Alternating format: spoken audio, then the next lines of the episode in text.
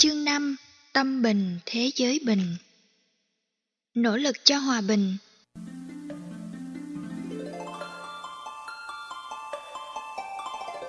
Hội thảo Phật giáo quốc tế lần thứ 5 được tổ chức tại Việt Nam. Nhiều diễn đàn Phật giáo thế giới đã chú trọng và nhấn mạnh đến ý nghĩa hòa bình thông qua lời dạy của Đức Phật. Vào ngày 11 đến ngày 18 tháng 4 năm 2006, Diễn đàn Phật giáo Thế giới đã diễn ra tại tỉnh Triết Giang, Trung Quốc. Chủ đề của diễn đàn này là Thế giới hòa bình bắt đầu từ tâm. Vào ngày 19 đến 22 tháng 4 tại Đài Loan, đặc biệt là trụ sở Phật Quang Sơn, Thế giới ở Cao Hùng. Hội nghị lần thứ 23 của Hội Liên hữu Phật tử Thế giới diễn ra với chủ đề Phật giáo và sự khoan dung cho hòa bình thế giới. Từ ngày 7 đến ngày 10 tháng 5 tại thủ đô Bangkok, Thái Lan, Hội nghị Phật giáo quốc tế lần thứ ba đã diễn ra nhân Đại lễ Phật đảng Liên Hợp Quốc, cũng xoay quanh chủ đề Phật giáo đóng góp cho hòa bình thế giới và sự phát triển bền vững.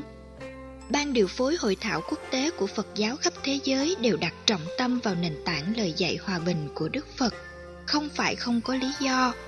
Nhớ lại năm 1981, lần đầu tiên Liên Hợp Quốc đề nghị có Ngày Hòa bình Thế giới trong phiên họp 67 của Đại hội đồng lần thứ 36.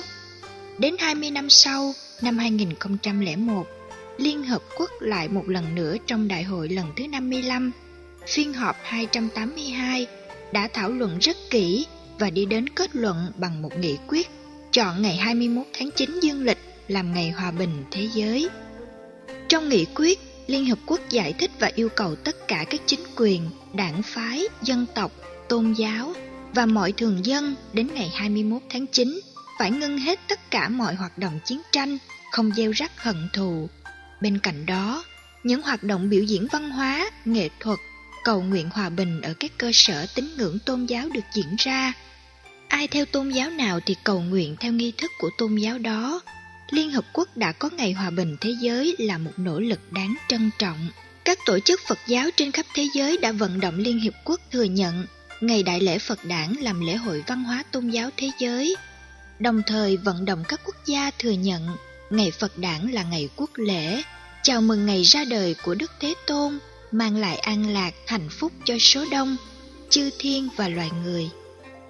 Dĩ nhiên, nỗ lực đó gặp rất nhiều khó khăn, mặc dù được Liên Hợp Quốc chính thức công bố từ năm 1999 và kể từ đó đến nay, Phật giáo thế giới đã tổ chức Đại lễ Phật đản Liên Hợp Quốc vài lần, với mong mỏi rằng ngày Đại lễ Phật đản được công nhận là ngày hòa bình thế giới.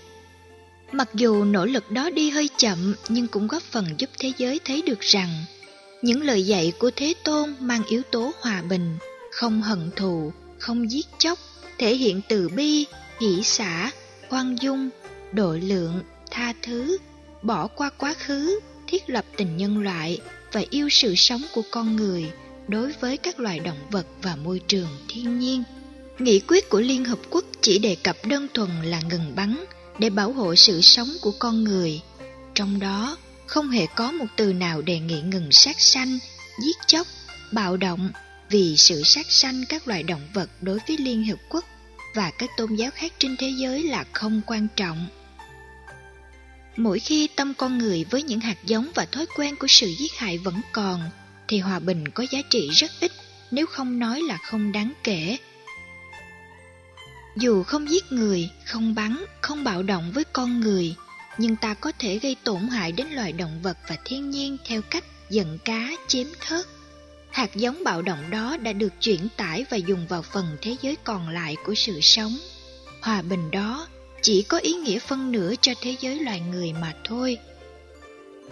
Ý nghĩa của hòa bình thế giới theo đạo Phật phải được mở rộng, bởi vì thế giới không chỉ bao gồm có con người, mà có tất cả các loài động vật, nói chung tất cả chúng sinh. Chính vì thế, thế giới hòa bình phải bắt đầu từ tâm với nhau trong mối quan hệ con người các loài động vật và thiên nhiên. Đặt bối cảnh của nội dung đó vào Đại lễ Phật đản Liên Hiệp Quốc, ta thấy ý nghĩa của hòa bình thế giới trở thành vấn đề trọng tâm, nhất là liên hệ đến bối cảnh chiến tranh dây dưa trên thế giới như hiện nay.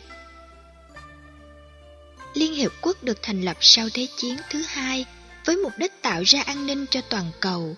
Nỗ lực của Liên Hợp Quốc là hạn chế chiến tranh một cách tối đa, tiêu hủy tất cả các loại vũ khí có thể dẫn đến hủy diệt loài người hoặc giết người hàng loạt.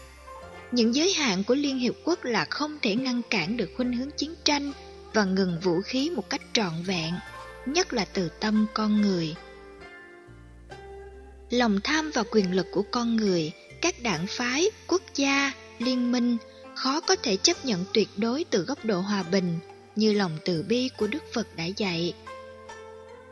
Một trong những phương hướng mà Liên Hiệp Quốc dạy và yêu cầu mọi người tôn thờ, Ngày Quốc tế Hòa Bình là thực tập một phút mặc niệm vào giữa trưa. Trước và sau đó là các hoạt động rất ấn tượng, chẳng hạn treo cây cột cao 2,5 mét tượng trưng cho hòa bình và sự yêu chuộng hòa bình. Trên thân cột có ghi, nguyện cầu hòa bình có mặt trên thế giới. Dân tộc nào ghi ngôn ngữ của dân tộc đó, cây cột hòa bình này tượng trưng cho ý thức về giá trị của đời sống an vui, hạnh phúc khi các loại hình sự sống được tôn trọng. Sự bình quyền về mạng sống giữa con người và các loài động vật được Phật giáo đề cao. Đến độ các tôn giáo khác cảm thấy rất khó chịu vì họ nghĩ rằng Thượng Đế và các thần linh đã tạo ra các loài động vật để phục vụ, chu cấp cho đời sống của con người. Lý luận của tôn giáo nhất thần làm ta nhận ra ân sủng lớn từ Thượng Đế. Nếu phân tích một cách cùng tột, thì sự thương xót giả định của Chúa là tình thương có phân biệt. Đạo lý vật dưỡng nhân được cả thế giới ca ngợi, lại có nhiều giới hạn bởi chủ yếu là phục vụ cho con người, còn các loại chúng sanh khác không được quan tâm. Trong khi đó, sự tương tác về quy luật của đời sống cho thấy rằng không chỉ có con người mới tồn tại, các sinh vật khác cũng đồng tồn tại trên hành tinh này. Từ bi của đạo Phật vươn lên trên bác ái và các học thuyết nhân bản thông thường. Người ta ca ngợi nhân bản như là đạo lý quan trọng, nhưng chỉ phục vụ cho con người. Trong khi đó, hòa bình thế giới là cho tất cả mọi loài chúng sinh. Chính vì thế, ta có thể nạp thêm những nội dung từ bi của đạo Phật cho đạo lý hòa bình thế giới của Liên Hiệp Quốc để giá trị hòa bình được cao đẹp hơn. Tổ chức triển lãm về tình thương, an vui hạnh phúc sau chiến tranh vốn có quá nhiều tan nát, chết chóc, khổ đau là các hoạt động chào mừng hòa bình có ý nghĩa thiết thực. Các hoạt động vì hòa bình đòi hỏi sự hiểu biết, tha thứ, hỷ xả, bao dung. Từ đó, chất liệu của lòng từ bi và an lạc mới có thể được thiết lập và thay thế những cảm xúc khổ đau trong quá khứ do chiến tranh gây ra trên khắp hành tinh. Nếu chiến tranh được quan niệm là một trong những nỗ lực giành quyền lợi cho cộng đồng, dân tộc, quốc gia hay liên minh thì ngược lại hòa bình là nỗ lực mang an lạc, hạnh phúc đến cho toàn thể nhân loại.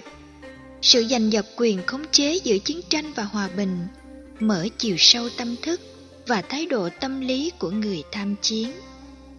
Chủ nghĩa yêu nước, tinh thần dân tộc và giá trị của sự hy sinh đã được các quốc gia trên thế giới đề cao để các chiến sĩ lao vào trận chiến và họ chỉ có một sự lựa chọn chết hoặc sống. Cái chết của bản thân họ có thể dẫn đến sự tan tóc và khổ đau cho dân tộc. Cho nên phần tìm đến sự sống trở thành nhu cầu rất lớn. Họ cần phải tham chiến với tất cả lòng yêu nước sẵn có nhằm mang lại hòa bình cho dân tộc.